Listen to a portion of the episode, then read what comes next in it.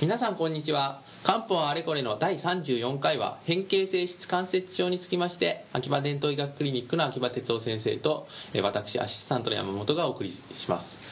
では先生、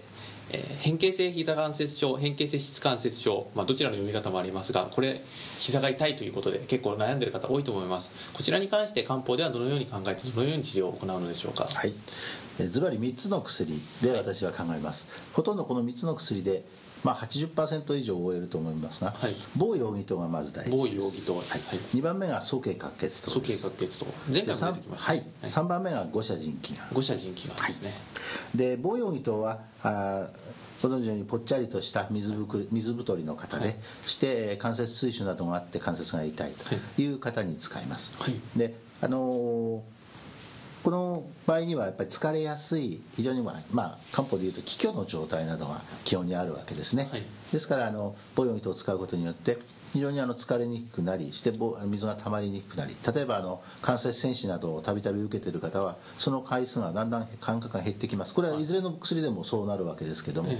あのあるいはやらなくてよくなったりすることがしばしばあります、はい、えー、まずこれがまず一第一選択ですね、はい、でにばんめとしては、私はあのこの防ヨーギトがぴたりだろうと思う人でも必ずしも効くとは限りませんので、はい、それで効かない場合に鼠径滑血にいたします、はい、で鼠径滑血とはそもそももともとはあの、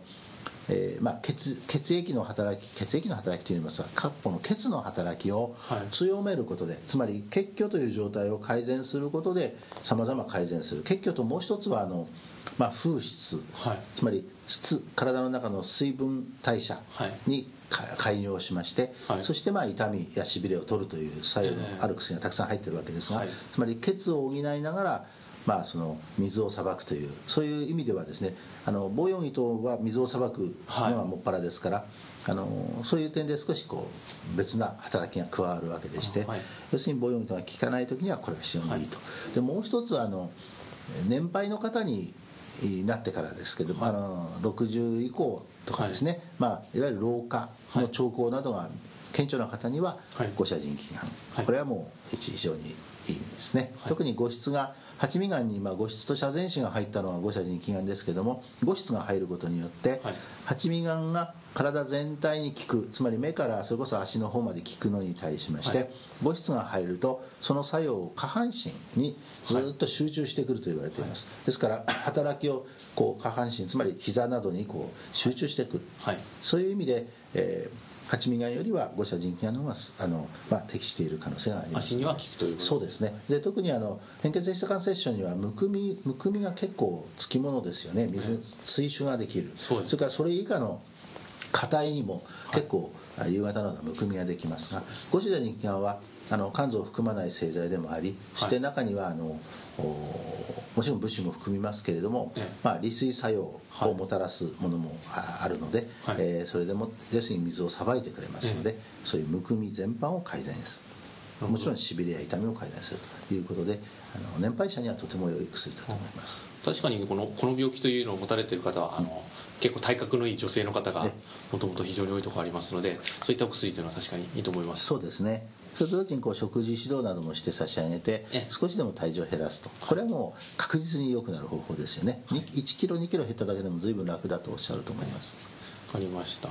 その他に何か、えーと、生活で気をつけるような点はありますか。そうですね、これやはりあの疲れをやっぱり、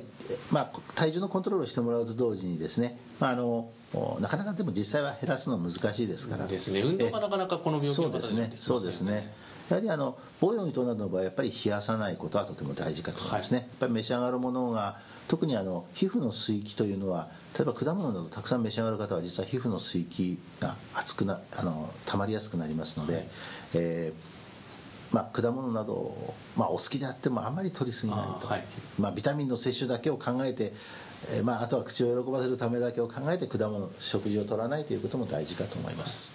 あとはこの病気の方、膝がやはり痛いので、はい、歩く運動ということはほとんどできないと思うんですが、運動で体重を落とすのは難しいです。それやると本当に動けなくなってしまいますから、はい、ですからよほど体重が落ちてからやんわりと、例えばに、さんキロ落としてから、はい、できるところから、まず筋力のトレーニングからいくと思いますね。実際に歩くよりはむしろ筋トレ、室内の筋トレが勧められます。はい、なるほど。では実際は初めはもう運動というよりもとにかくお食事をまあ控えていただくということですね。そうですね。わかりました。それではお時間になりましたので、本日の、えー、漢方これこれあれこれはこれで終わらせていただきたいと思います。では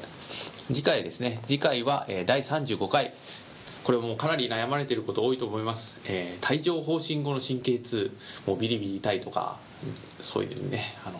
と腕取ってもらいたいって言われる方もいらっしゃいますが、それに対しましてどのように漢方では治療するのかということを、また再度秋葉先生に教えていただきます。本日はどうもありがとうございました。こちらこそありがとうございました。